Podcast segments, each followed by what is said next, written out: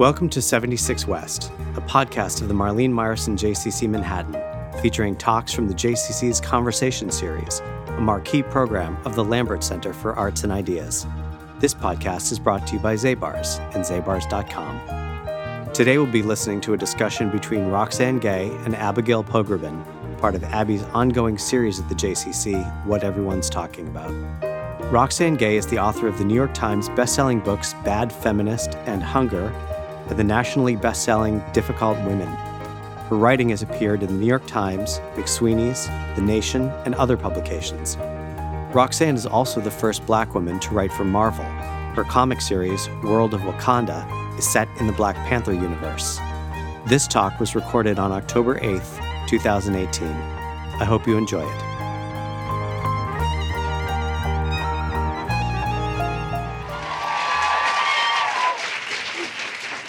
Hmm. Nobody likes you here. I know it's, It's a tough crowd. You're going to have to win them over. It's. I'll do my best. Okay. I really will. Hi, everybody. It's nice to be together after such a calm week in the news last week. Yeah, not much happened. Not much happened. Not much at all. And we're going to talk about your amazing book, but I just want to start with what happened last week. I know you have some thoughts about it. Um, we didn't. I didn't ask you back there in the green room, but and but just because obviously it also ties in with what we're going to talk about in terms of your own childhood trauma. It really struck me how indelible it is to have an experience like you had, like Dr. Ford had.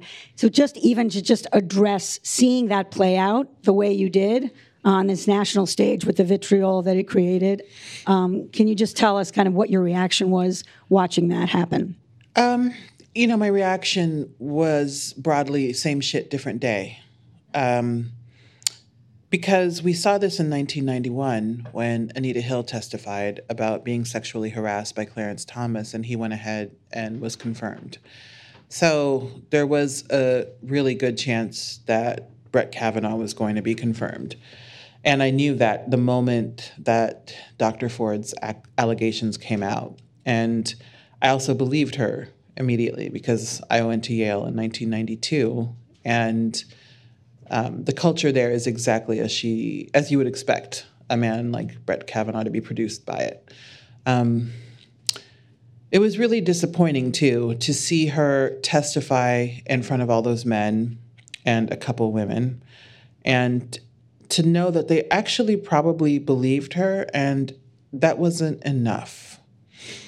It wasn't enough to ruin, as they love to say, a man's life. I mean, may we all be so ruined.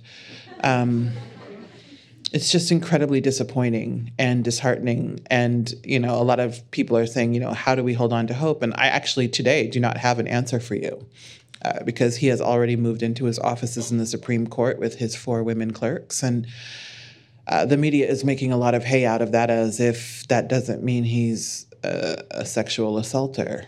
That just means he has more targets who have more reasons to stay quiet about his predation. So it's all very discouraging. And in terms of his anger, and that uh, obviously everyone disagrees on how this turned, but that there is pretty much widespread agreement that his choice to um, rail and uh, spit and obviously get worked as worked up as he did, as outraged, Mm-hmm. was effective. It was incredibly effective. He was well coached, but so was Dr. Ford, like who knew that she had to be poised and articulate and intelligent in order to have uh, any hope of being seen as credible.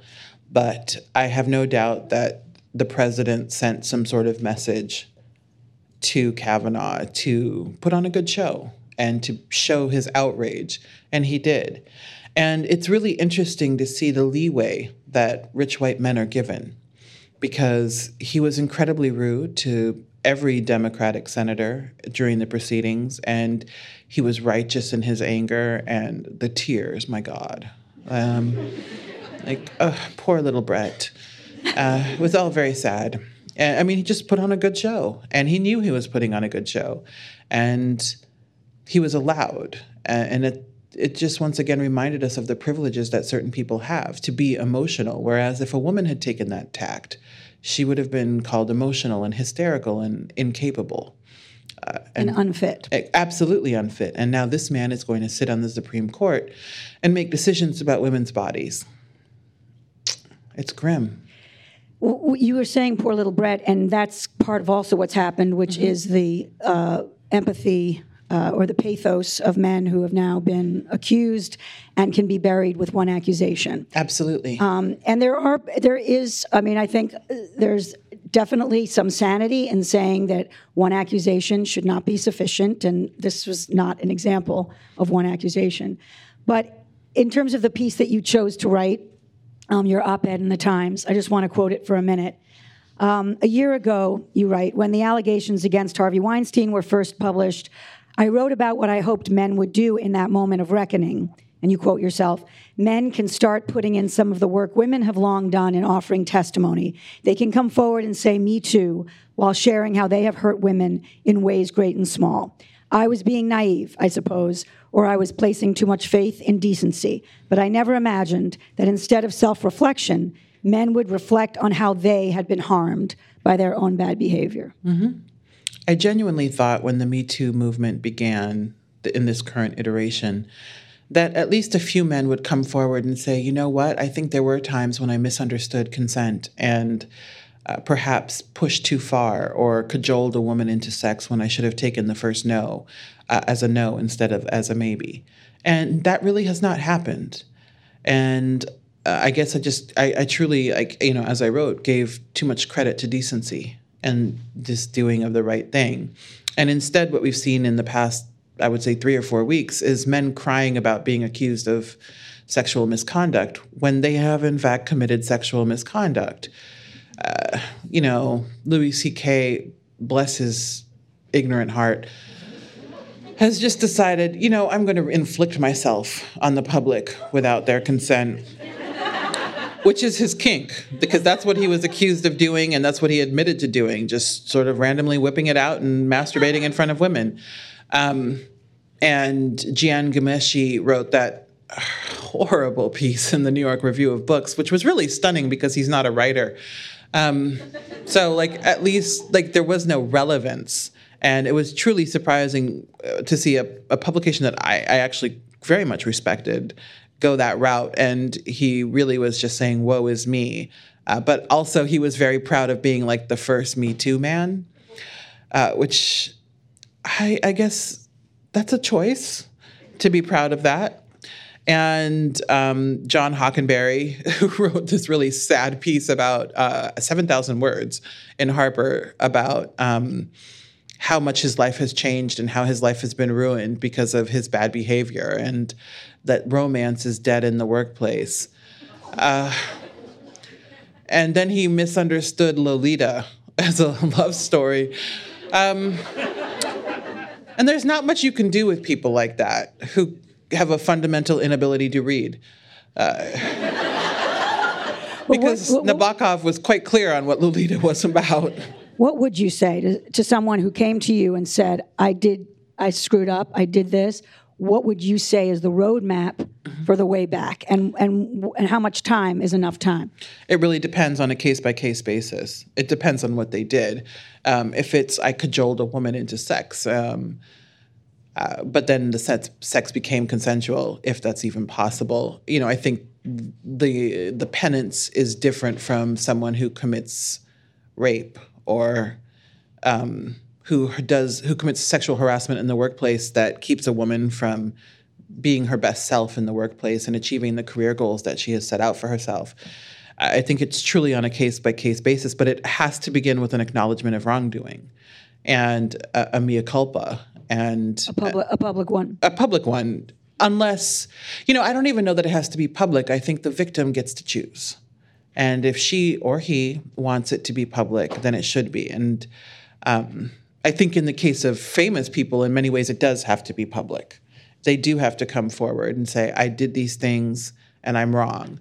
And then they have to take some time. But that time has to be more than nine months, which is how long Louis C.K. took. And it has to be, it, right now, we're just coming up on a year for some of these men who have been accused of wrongdoing. It's still too soon. And it's particularly too soon because, with the exception of Louis C.K., none of them have admitted to what they've done. They have said, perhaps I was a bit too forceful in arguing in the workplace. And I'm like, girl, if you were just being too forceful, this that would be one thing. You were a pig and you were wrong and you need to own that. And they just can't seem to do that. They can't seem to admit, and I think we see this with Kavanaugh, like that they actually did wrong because they feel so entitled to women's bodies and time and energy that they just think, oh no, I was just being a man. Yeah. So let's turn to your book. Um, it's really struck me that you said in the book and you've said in many interviews how reluctant you were to write this and to finish this. Mm-hmm. Can you tell us why it was so difficult to take on? Definitely. You know, Hunger is a memoir of my body, and it's a book I sold in August of 2014, just before Bad Feminist came out. And I was thinking about what I wanted to do for my next nonfiction project. And I thought to myself, well, the thing I want to do least is write about fatness. And in that moment, I recognized, oh, shit, this is the book I'm going to have to write. because I have always found that the work I find to be the most intimidating often ends up being the most intellectually gratifying. And so I knew I wanted to write about fatness, and I knew that I wanted to write about fatness in a way we have not historically seen. Because generally when people write about fatness they write about it from within the context of weight loss and they have figured it all out. And in general there's a picture of them standing in half of their formerly fat pants and they're very happy and congratulations. Um, they're like look how much weight i've lost. I wish i could write that story and uh, that would be fun but that's not my story. And so i just wanted to write a book about fatness where fatness was the thing and it wasn't a problem to be solved necessarily. It was just a reality. And i also wanted to talk about fatness as a result of trauma because we don't also see a lot of people that are open about talking about that because you never want to have to apologize for fatness or explain it away as if there's as, as if fatness is something that requires justification, which it does not. And sometimes when you say, well, this was in large part because of trauma, people feel like you're trying to justify it. I'm not justifying it, but I am saying there is a direct trajectory between trauma and fatness for me.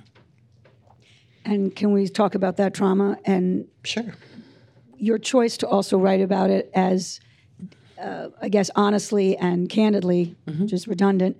Um, it's it it was I think notable that your parents were going to maybe hear about this for the first time. Mm-hmm. So was that part of the decision as you maybe describe or condense? Because obviously you want people to read the book. Were you weighing um, the fact that you're very close to these people who were going to be surprised by it and upset by it? Well, they weren't going to be surprised because they found out from Time Magazine. Don't recommend doing that.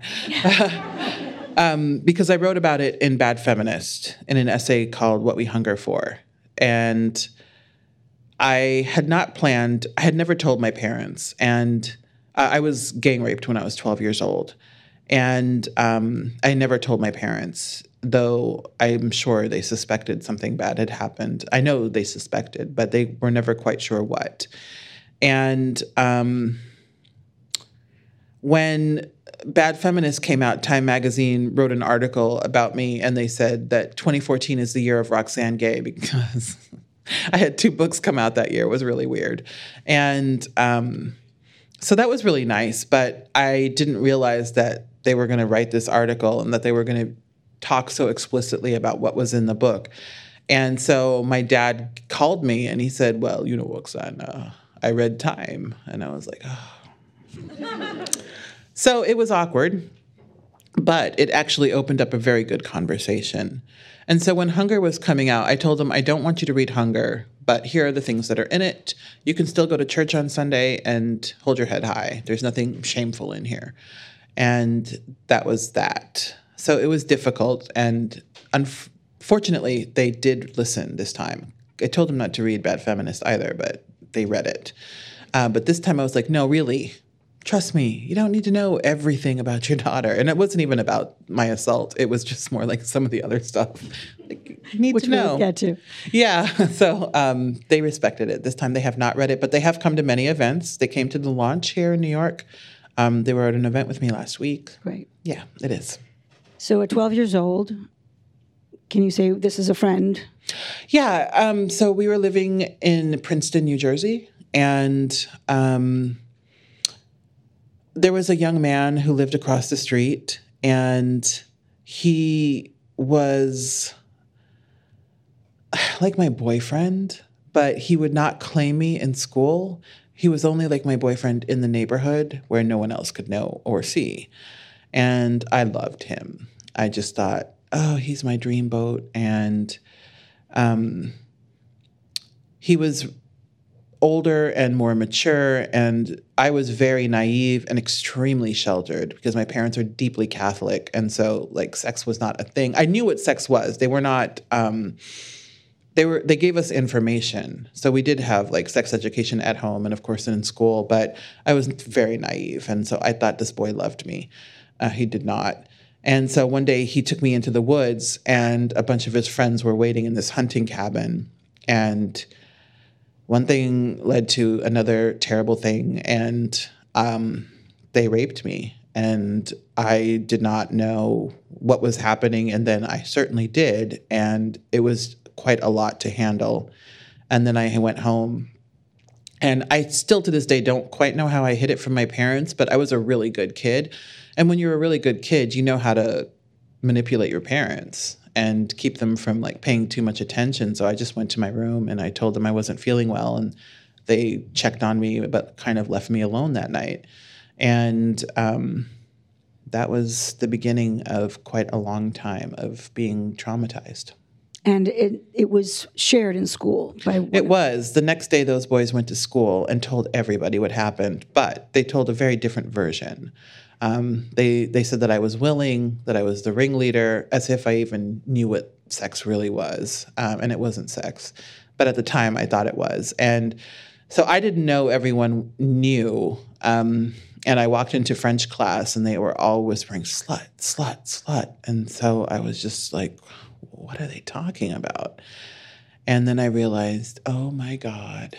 And it was just the most mortifying experience to know like that everybody in school knew.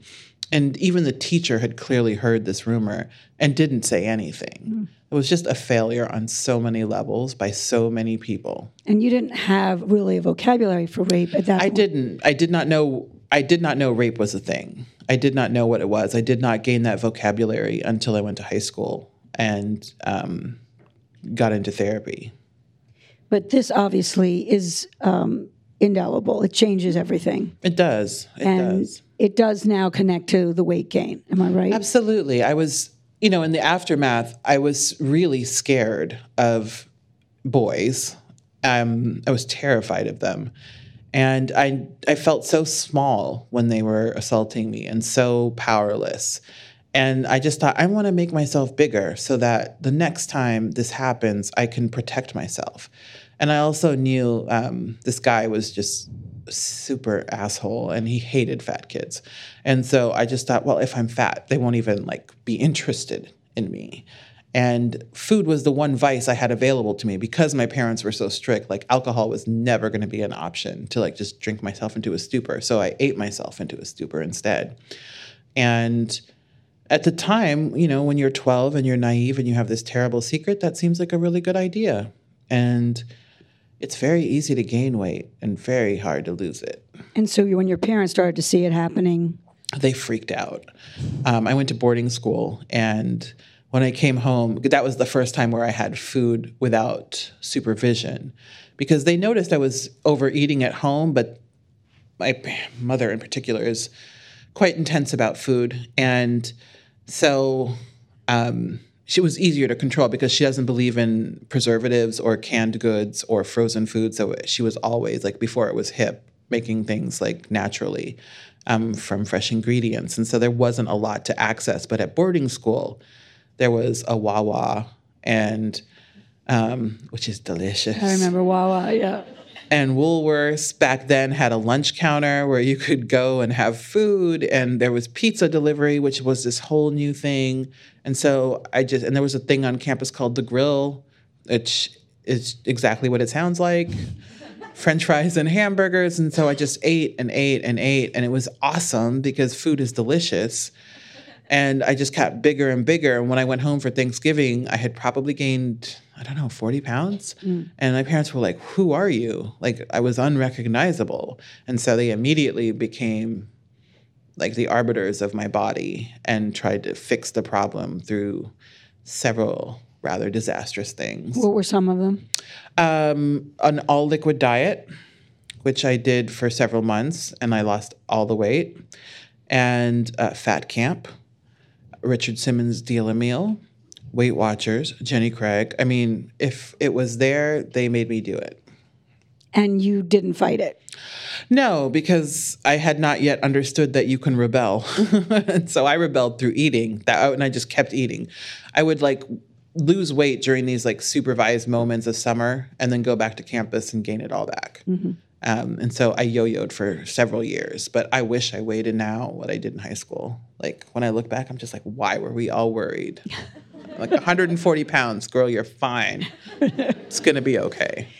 So, you're very close to your parents. It I com- am. It comes through the book, um, and yet there are these pockets of kind of silence where there's things that you're not talking about or working through. Mm-hmm. How were they sort of begging you to please do something about this, or is it? Yeah, or. Insisting? Was I mean, it was how did both begging and insisting. Um, they were definitely interested in my best interests, and they understand the world as it is, which is quite inhospitable to fatness. And so they definitely had my best interests at heart. But I think they also they're from Haiti, and fatness is simply just not a thing in Haiti for a lot of reasons. Part of them socioeconomic, and it's also really hot.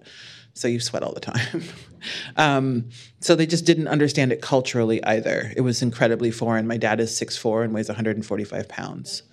So and I mean that's his normal weight. He's fine. Because every people are always like, "Is he alive still?" And I'm just, I don't know.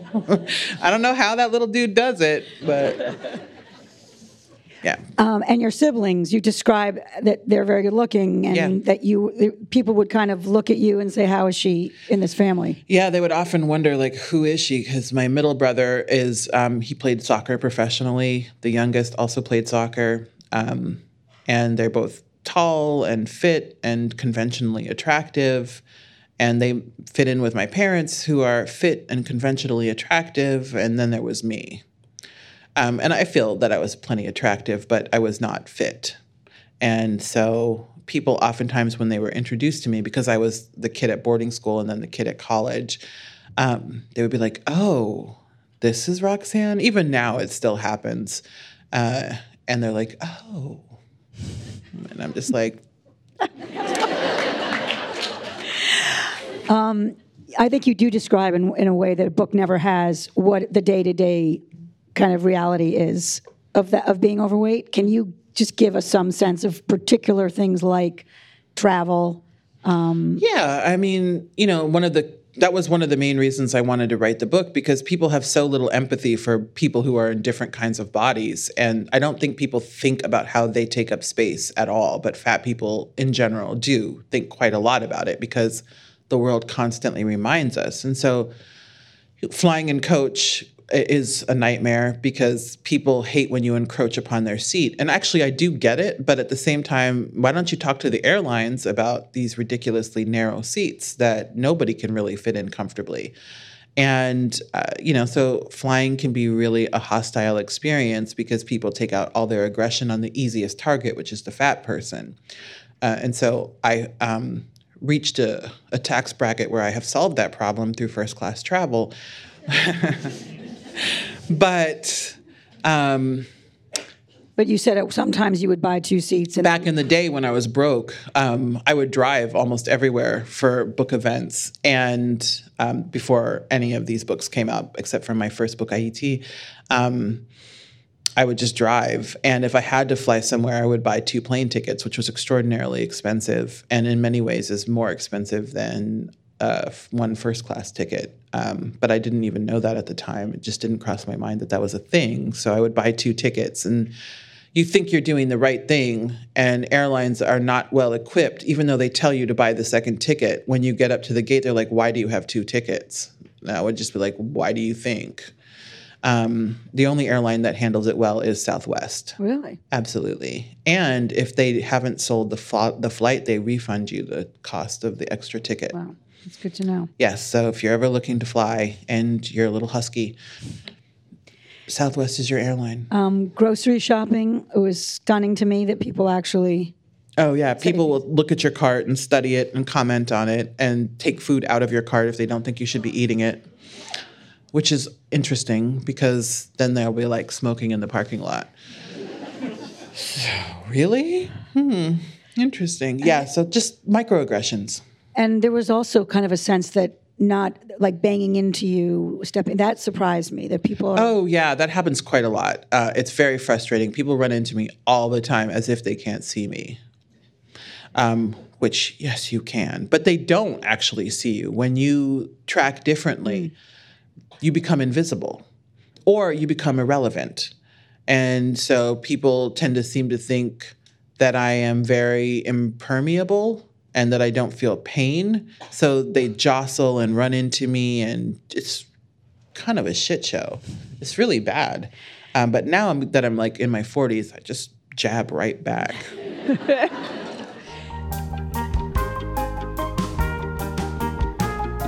76 West is brought to you by Zabars and Zabars.com.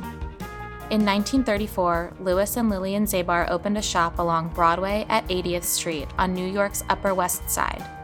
Louis was a stickler for quality, roasting his own coffee and personally visiting smokehouses to sample and inspect fish, rejecting far more than he accepted.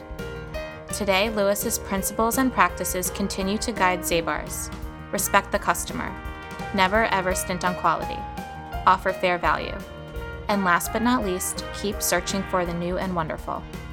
Be sure to visit Zabar's store on 80th and Broadway or visit zabars.com for mouthwatering specialties like bagels, babka, rugelach, smoked fish, and of course, world famous caviar.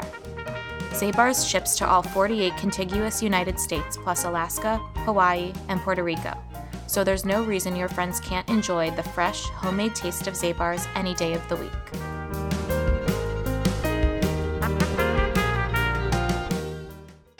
You you talk about not loving to be hugged, touched. that there's a sort of presumption, even from your fans, which Mm-hmm. I can imagine.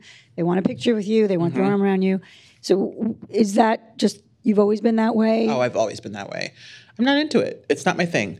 Um, I definitely think the touching thing is absolutely connected to my assault, but like in the context of a relationship, I'm totally fine. Like um, that, I have no problem with being touched. But by random strangers, no, thank you. No, thank you. and so how do you handle it? I say no, thank you. and it's hard because a lot of my fans will come up to me and say, Can I hug you? And I'll, I'll say no, and they'll get very upset. But nobody goes up to Jonathan Franzen and offers him a hug. It's Yeah. this very unique thing that happens to women. Um, where women writers aren't treated as intellectuals, they're treated as friends.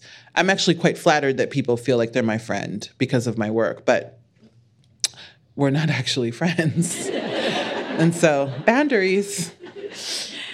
Uh, you write uh, that you denied yourself an armrest. You denied yourself bright colors. Um, punishment was one of the few things you did not deny yourself. Mm-hmm. What was that punishment?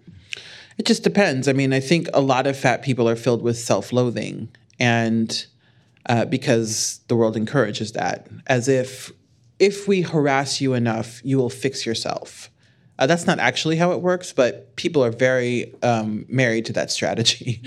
Uh, good luck. Um, and so you you start to internalize it and deprive yourself. At least I certainly, for many years, deprived myself of just simple things that I have every right to, uh, simply because I I felt like that was the only option for me. Um, Like what? like comfort, um, allowing myself to take up space, allowing myself to go into the public and do things I like, like going to museums or going to the theater, which are things I very much enjoy doing. But for many years, I just stopped doing these things because I just thought, well, you know, don't subject the public to you. Um, you don't deserve these nice things. Uh, just tolerate whatever nonsense comes your way. Just be miserable until you can fix this problem. What about relationships? How did that? I mean, you talk about that in the book, and it, Mm-hmm. it seems to be a fairly healthy.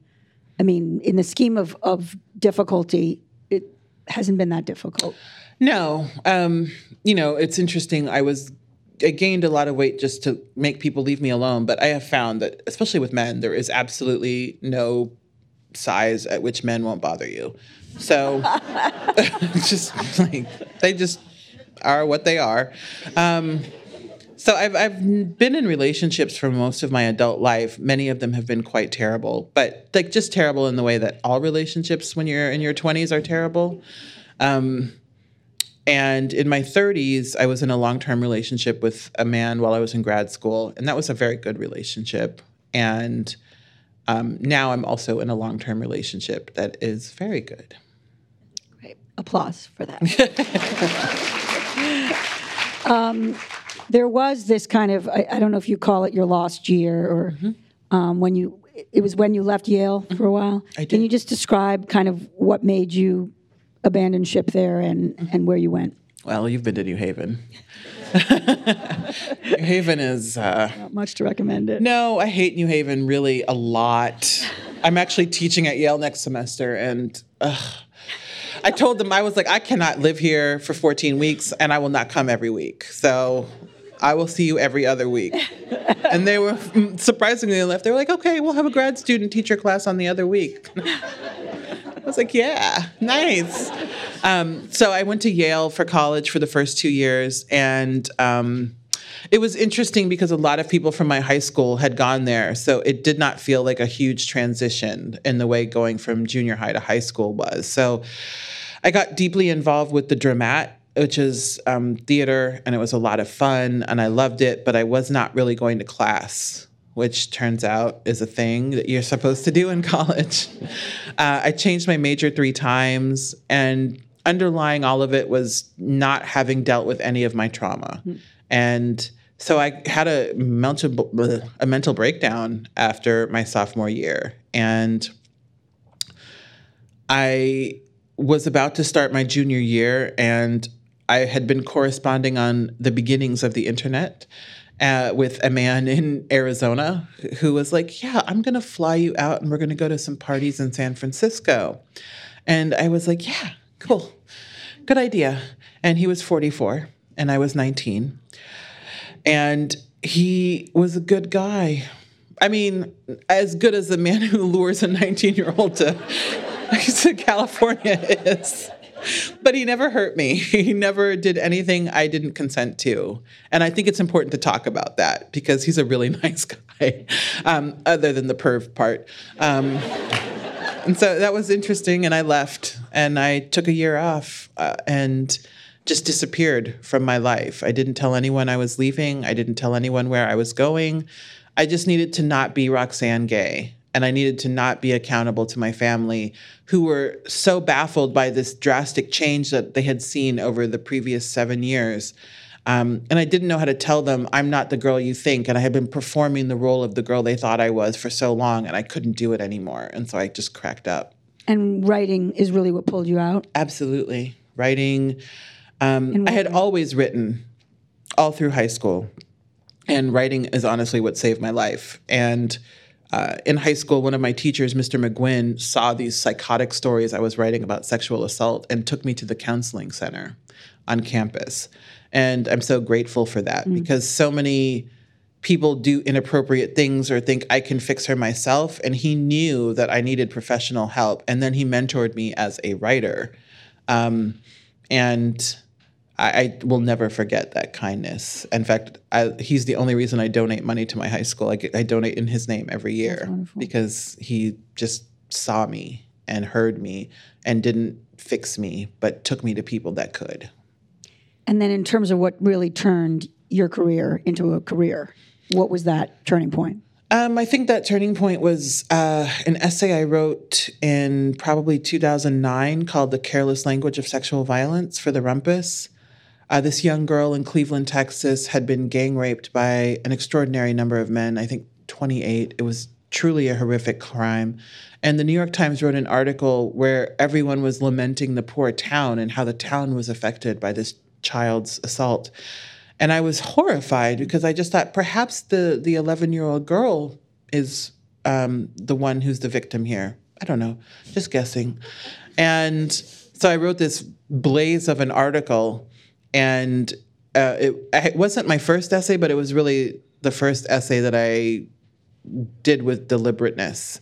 And um, it was published in the Rumpus, and then the New York Times fixed the article by rewriting it, which thank God.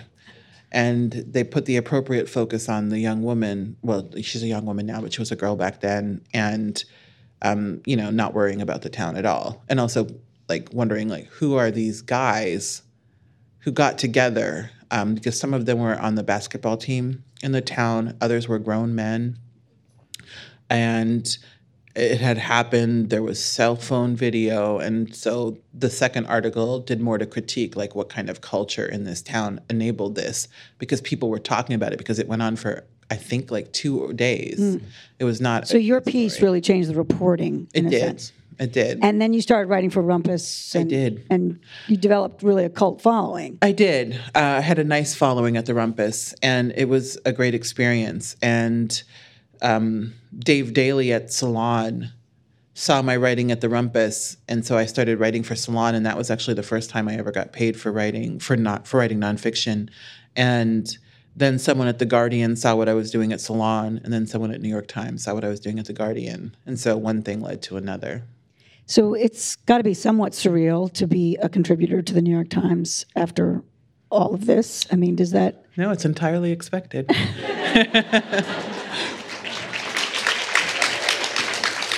Um, I'm very ambitious, and so I knew that if I was going to do opinion writing and nonfiction cultural criticism, I wanted to do it for um, the best. And so um, it is surreal, but in, in in other ways, it is not. And when you considered writing Hunger, did you worry at all about how this was going to now be the thing that people think and talk about? Is, is no. That- you didn't? I didn't because from one book to the next, I do something entirely different for that very reason. Um, so I don't ever want to be. Yes, I don't ever want to be pigeonholed as a black woman writer, even though I'm proud to be a black woman writer. And if, if that's what you lead with, that's fine because it's true. Um, but I don't want to people to think I only write about one thing because I contain multitudes. And so every project is different in hopefully a way that is engaging for my readership. And you've talked about how often you are the only black woman, black person on a panel at mm-hmm. a conference. I mean, how much are you aware? Um, you've also talked about sexuality and, and being in love with both men and women. Mm-hmm. Do you ever worry that in some ways you're being you're filling the slot of diversity because there is such an absence of these voices? Oh, I am filling the slot. I know I am. And sometimes, but the deeper I get into my career, the more I insist that I not be the only person of color, the only black woman specifically, um, give, depending on the context of whatever event that I'm doing. And uh, that helps, but uh, it has to come from more than just black women, that you include black women and black people, and then people of color more broadly in these events. So uh, I always also ask my white contributors, what have you done to increase the diversity of this event? Um, in terms of feminism, because you talked a lot about it. Never obviously. heard of it. um, there, there is some confusion about. I think where. What would you say about whether you are a feminist or where? Oh, is there really a confusion? Not confusion, oh. but a sense that the the, t- the the word the word has, mm-hmm. as you know, in some ways become a, a third whale mm-hmm. for some reason that I actually don't understand myself, but for especially for the younger generation. Mm-hmm. So can you just address, especially looking back at Bad feminists and where things are, how do you see that today? Uh, you know, when I wrote Bad Feminist, especially the title essay, I was thinking through my relationship with feminism and how conflicted that relationship was because I'm absolutely a feminist. However, mainstream feminism has been so neglectful of queer women, women of color, working class women, women with disabilities, trans women, that it's hard to claim that um, when it is such a narrowly focused movement. And so I thought, if that's good feminism, then I am a very bad feminist. And it was also tongue in cheek, like, haha. I did not think it was going to become a thing. Um, but I just wanted to establish that my feminism is hopefully more inclusive and recognizes the importance of the intersections of identity that we all inhabit. And that applause. Thank you. Thank you. And and I think you talk about that there's room for more messiness of Yeah, that was the other part of it. Uh, I had, for especially throughout my 20s, been quite intimidated by feminism because I felt like the bar for entry was so high and that you really had to be impeccable in terms of everything that you did. And I'm not that person. There are things about which I am inconsistent and I have bad days and I, I'm not always present with the right answer or the right ideology, but that doesn't mean I'm any less of a feminist. And so I wanted to create a space within feminism that that would be more flexible and more accommodating of our humanity and the realities of being human in a complicated world. Did you get any pushback on the title of that of Bad Feminist? Oh no, um, the book was originally called "What We Hunger For," um, and my publisher was like, "Too many words." I was like, "It's four. Uh, but how about Bad Feminist? That's super catchy. And then they were like, "Yeah, that's the title of your book." And so, no, they wanted Bad Feminist. And the title of this book, Hunger, that we're mostly focusing on, uh, we get sort of the hunger, the eating hunger. And, oh, there's many meanings here, but can you talk about the psychological hunger, the physical? Um, I think that you talk a lot about desire being allowed, entitled to desire, to have these wants. Yeah, it's about just being open with your desires and and that craving, that craving for peace, that craving for for love, for affection, for acceptance, for food. Um, so it's both emotional hungers and physical hungers. And um, I also wanted to address the too many word problem. so just one word. My next book is a letter. You've written since about about the surgery that you chose, um, and that you worried about that it would be a betrayal of some kind. Can you Yeah. talk about that? Yeah, in January I had weight loss surgery. Um, after all this, I was like, oh, sh- ah, fuck it. Um, no, it was a really difficult decision, and I agonized over it for years. And then, um, in the like starting in November of 2017, I was thinking about it more, and I just hit the wall in terms of dealing with all of the societal nonsense that comes with fatness, but also recognizing that I'm 43 and that the older I get, the more it was going to be difficult to like literally move around and live in the world comfortably. And that given the amount of years I had left, it was going to be faster to change my body than to change the world, which is not to say that I'm going to give up on trying to change the world, but I know this way was faster. Um, so I got the surgery and Can you say what it was? yeah, I had a um, what did I have? The gastric sleeve. I was not going to do the bypass. I think the bypass is the most barbaric, insane surgery. Um, but if you've got it, congratulations. it's just too much. Like they literally rewire your intestines, and so I already have a terrible digestive system. So I was like, let's not mess with that anymore. But can you talk about? You do talk in the book about about the risks, or in the in the piece, uh, also for the sleeve. No, or were there, Yeah. Oh, I mean, surgery is surgery, so there are always risks. And um, I went to a really good surgeon and, and at UCLA Medical Center in Los Angeles, um, who had done the surgery for a friend of mine, and um, you know, basically they cut out your stomach and make you a new one that's really small, and so stitches can be loose, there can be leakage. Um, if you don't follow the directions to the letter in the weeks and months after the surgery, you can basically tear the new stomach. Um, you can die on the table. Uh, it's not great, but um, I was well informed. I had thought about it for at least a decade before doing it, and I was very comfortable with my surgeon because he was an asshole. Um, I love an asshole surgeon. I've had surgery three times in my life, and all three surgeons were an asshole, and I woke up. So, like, if he's if if a nice doctor comes near me, I'm just like, mm mm. You go find someone else to kill, not me. And can I ask how, how you're feeling? Like, I feel great. Um, I've lost 137 pounds. Um, uh, which is good. I, I um, which is great. I mean, it's night and day. The difference is night and day. Um, I, I still have 200 pounds to lose, um, which is a lot to wrap my mind around, but I'll get there um, because it comes off so fast that at least it feels fast to me. Like it's only been 10 months, mm-hmm. and so. And I'm also like on the slow plan. Like there are people that lose twice as much in the same time. But I was not interested in that because I'm interested in actually keeping it off. Um, so, but I feel great. Um, I can walk now. I can walk miles at a time. I work out every day. Um, just a change in spryness, a change in clothing options, um, fitting behind the steering wheel of my car. Uh, my girlfriend can wrap her arms around me. It's exciting. I'm on your Instagram, and I also see that you cook. I do really delicious things, and they I look do. delicious. I'm a very good cook. But so, is that something that's a passion? Because it doesn't seem like you have much time for it. It's not a passion. Um, I'm new to cooking. I um, was a vegetarian for many years and was living in the middle of nowhere, and so I recognized that if I was going to eat, and I write about this in the book, anything but um, iceberg lettuce and French fries.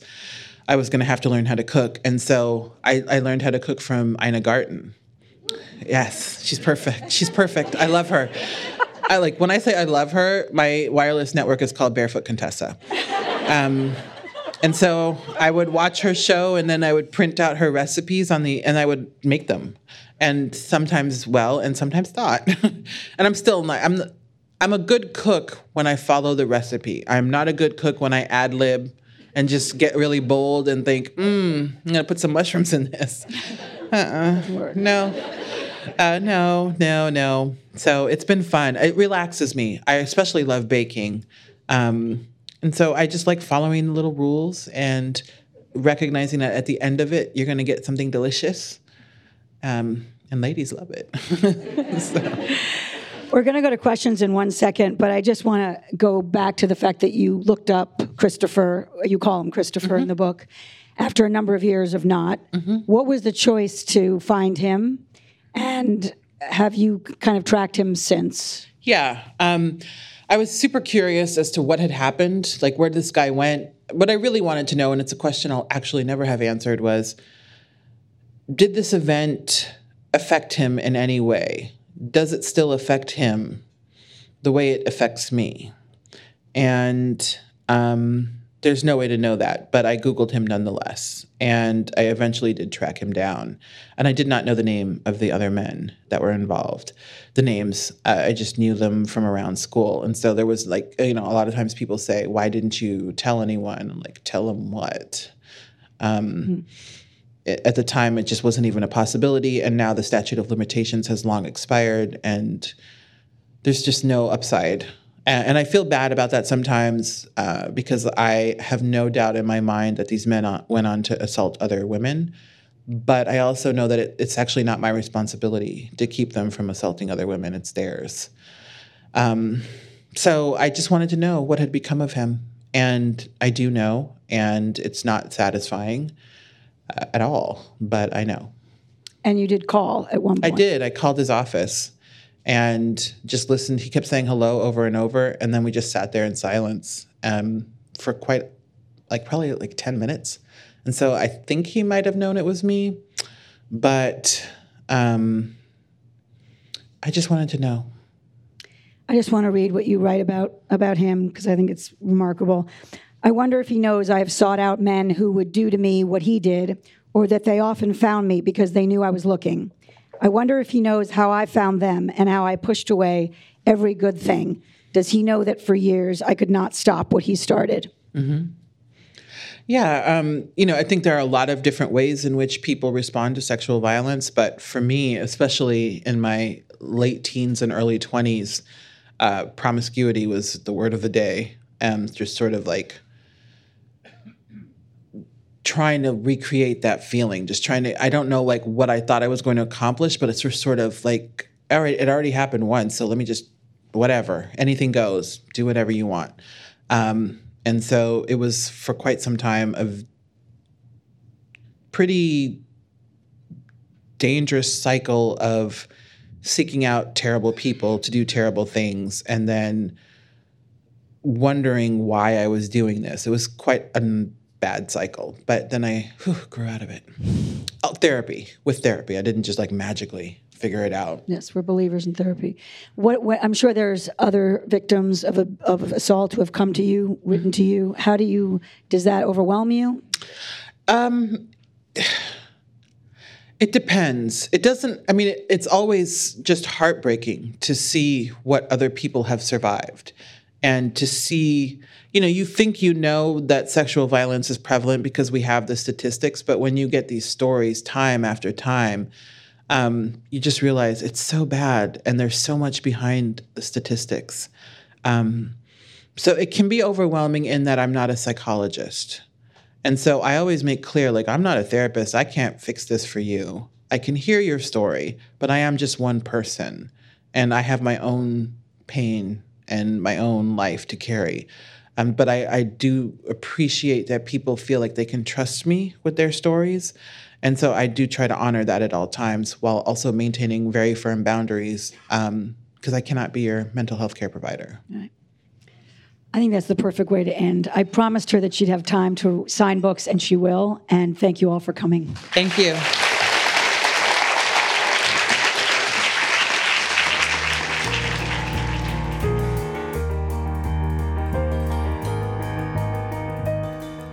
That was Roxane Gay talking with Abigail Pogrebin. Our podcasts are produced by Megan Whitman and me, Eric Winnick. Our editor is Matt Temkin. Music is by Peril Wolf. The voice of Zabars is Leah Rosensweet. Please give us a rating and review on iTunes. And if you can, share this episode with your friends. If you're just joining us, welcome, and be sure to subscribe for future episodes.